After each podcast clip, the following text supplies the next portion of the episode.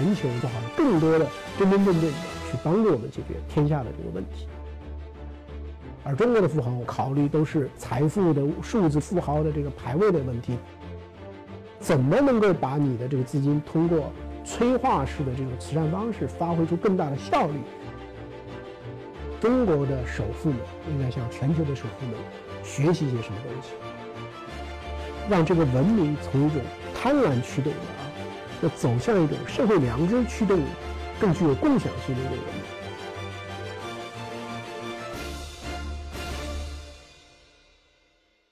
各位网友，大家好。今天呢，毫无疑问呢，是一个财富的年代。那我看呢，最近刚刚揭晓的啊，胡润的全球富豪榜。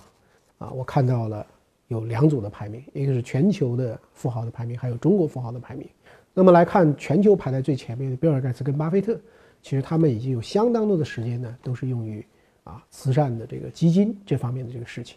而中国的富豪，我们现在今天能够想到的，王健林想到的很多还是商业地产，还是小目标，还是跟这个财富创造本身高度相关的这样的东西。我今天想讲的主要的问题是说。中国的首富们应该向全球的首富们学习一些什么东西？中国的首富们除了财富之外，是不是可以考虑更多的其他的一些这个事情？那么我们来看一看啊，中国的首富跟国外的首富的关注点，以及哪些方面我们可以借鉴？王健林，我们刚才说到了，我们再说一下这个马云，在刚刚召开的这个全国两会啊，广东的马可波罗啊瓷砖的这个生产商，这样的一个人大代表叫黄建平。的一份议案里面所提到的一个概念，就是说今天中国实体经济不怎么好，马云也有功劳。那么他讲的道理是什么呢？就是我马可波罗除了在你天猫旗舰店上的这个店是我开的以外，在你淘宝上有五百个都在卖我马可波罗的这个瓷砖等等等等，这全是侵犯了我的这个商标权。然后呢，这样的话用这种这么低的这个价格来卖，会对我形成很大很大的压力啊。那么讲了这样的一个提案。阿里巴巴很快就做出了回应啊，说你讲的不对，你说的这个功劳我们没份儿。你说呢，在这个天猫上是你的这个官方旗舰店啊，可是我们发现，在天猫上呢，也有七家的这个店也在卖你的产品，而且是得到了你的许可。第二个呢，你说你有那么多的淘宝上啊，都是伪造你的这个商标在那卖，可是从二零一四年以后呢，我们也从来没有接到过你任何一次的这个投诉，可见啊，你是在利用这个机会在炒作。还有呢，你这个说这个打假。打假，我们也是受害者，我们也希望中国像罚酒驾一样，这个去罚这些这个售假的人，啊，你能不能去写一个这个这个议案等等等等，吵得不亦乐乎啊？我觉得阿里巴巴说的呢，有一部分呢可能是有道理的，但是这里面也有一个逻辑的陷阱。你说二零一四年以后，马可波罗并没有去对于在淘宝上啊侵犯商标权的这个商家提出过诉讼，但是间接的其实也就承认了。他们可以卖假的，只要你不投诉，我就不处理。那么有这样的五百多个店都在卖这个马可波罗的产品，会不会对马可波罗这样的这个企业的整个的销售和价格体系产生这个影响呢？那我觉得这是很显然是存在问题的。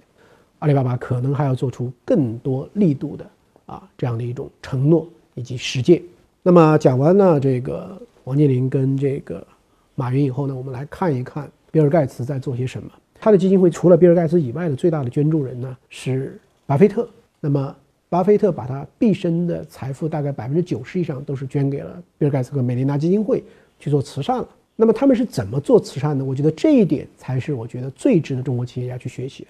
我们的企业家总觉得做慈善无非是我捐一点东西，捐一点物，捐一点钱，或者在某一个基金会设立一个分支的这个基金会，其实就是一个捐。但是我们来看。比尔盖茨基金会其实是把企业家的才能充分的运用到慈善的这个事业中。那这个事情呢，要回到二十年以前，一九九七年，比尔盖茨还是微软 CEO 的时候，他是在一天读报的时候发现，说每一年的非洲啊有五十万的儿童，啊，因为什么呢？因为一种轮状的病毒啊，是一种胃肠道的这样的一种病毒而死去。后来通过他的搜寻跟研究啊，他发现。全世界有很多很多的儿童因为基础的这个疫苗注射不了，那么就这样很简单的、很容易预防的疾病呢，都能够致死。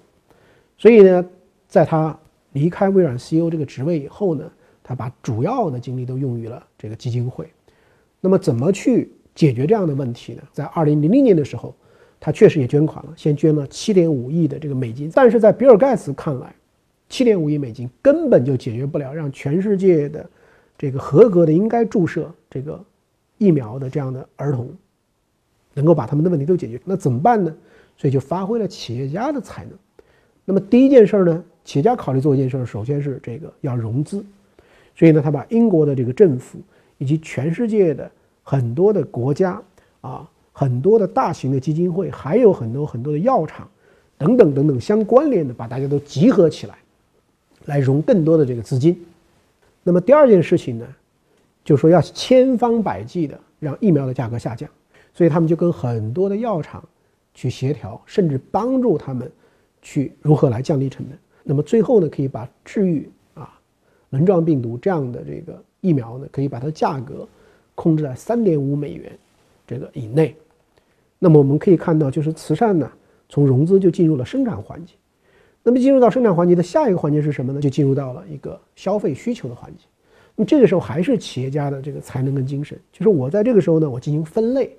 特别特别穷的这个国家和地区，比如说非洲撒哈拉沙漠以南的很多地区，那就全免费了，完全给你提供免费的这个疫苗。那么中间的第二类的国家呢，就是你国家其实有一定的这个支付能力，三点五美元太贵了，那么我就给你设定一个价格，就是一点五美元就可以了。那么第三个呢，有一些国家国家的支付能力是可以的，那现在这样的国家呢，我就跟你去讨论，就是你自己来按照三点五美元的这个价格呢，去治疗这些问题。那么第四个问题呢是什么呢？就是怎么把疫苗啊要运到全世界这么这么多的地方，这里面遇到的很大的一个困难，就是要通过冷链。和制冷的技术呢，才能让它一直保持它的这个质量啊。那么，所以在这方面呢，又要发挥企业才能，就是你要去投资一些冷却的技术和冷链的技术。所以我们去看这样整个的一个从项目定位到项目融资到这个生产到分配再到整个的这个物流，整个的一个过程，它体现的就是说我一开始的原始资金仅仅是一个催化剂，而更多的。是怎么来整合全球的这个资源，用企业家才能的这一套的方法去解决全球的问题？那么一晃从二零零零年到现在啊，已经十几年过去了。那么在最近的比尔盖茨啊基金会的这封信里，他写到了这样的一句话，就是说，当年巴菲特要捐款给我们的时候，其实并没有提出过很多的投资回报率的这样的一些指标，但是我们还是要给投资人、捐助人以交代啊。那么这个交代是什么呢？就是说，在这么多年的努力的过程中，我们用这样的方法挽救了一.点二二亿个儿童的这个生命，使得目前符合一些最基本的疫苗注射条件的儿童，在全世界已经有百分之八十六的人呢可以去注射这样的疫苗。那么未来十年、二十年，比尔盖茨的愿望是什么呢？是希望出现零结核，在全世界出现这个零疟疾。出现这样的很多的彻底解决很多孩子们的这个基本健康的问题。他认为通过这样的方式，能够未来形成富裕家庭跟贫困家庭在儿童基本医疗方面待遇的零差别。所以我看完这样一个案例呢，就是非常非常的呃有这个触动，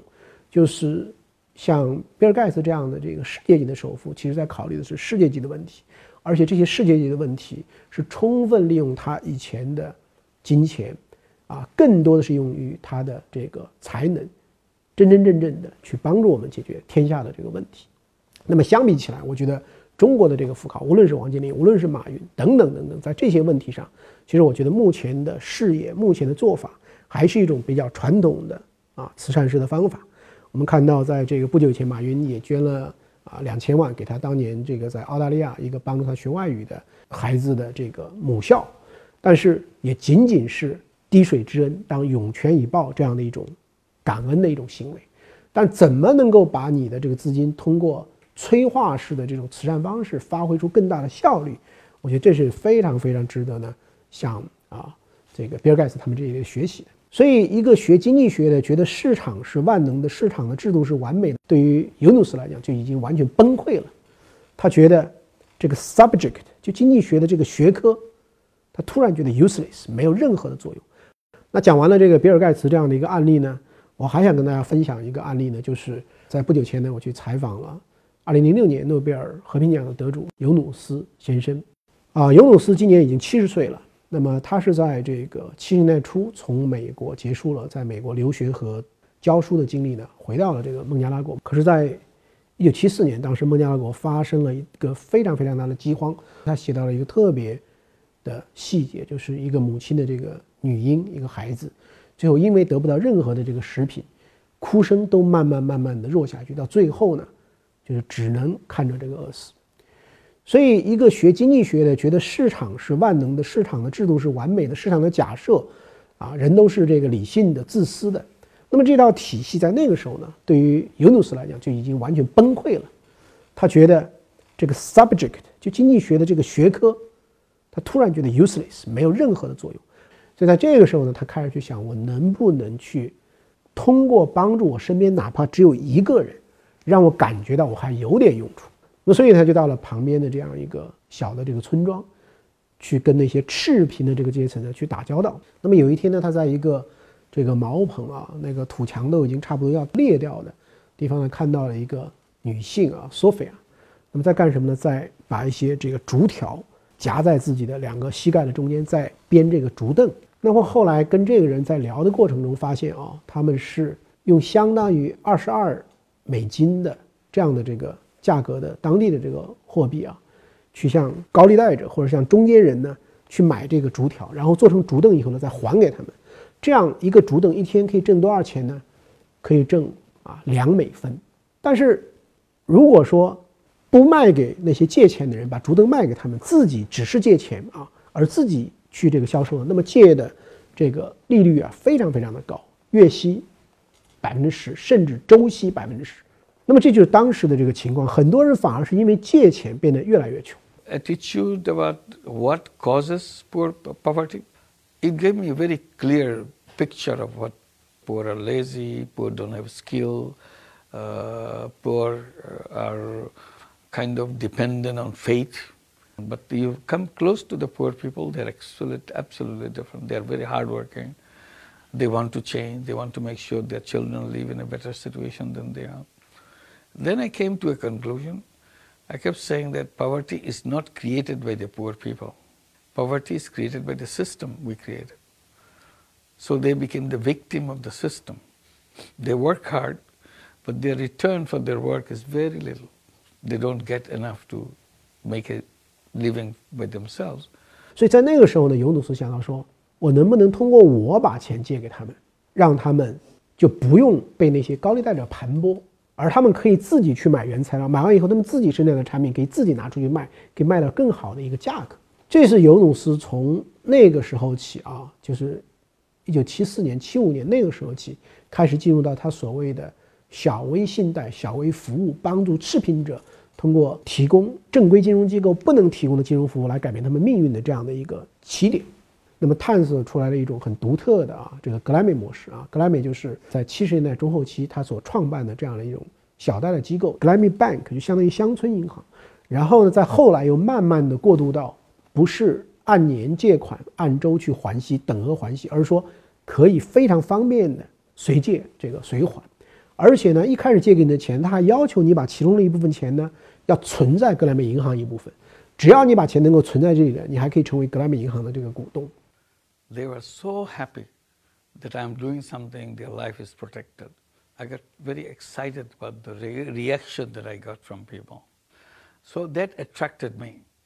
Then when I was trying to continue, a lot of criticism came. You are a professor, you're not supposed to do these things. It cannot be done, all kinds of things. The more people said it cannot be done,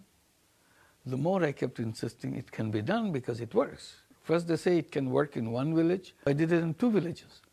So that kind of a stubbornness came because I was totally convinced that what I'm doing is right. 那么这个模式的力量是如此的这个强大，以至于到今天为止呢，在孟加拉这样的一个地方呢，已经有九百万人接受过小额的贷款，还款率呢在百分之九十八点几。那我听到的一个数字呢是说，孟加拉国的赤贫的这个贫困人口呢已经降低了百分之五十以上。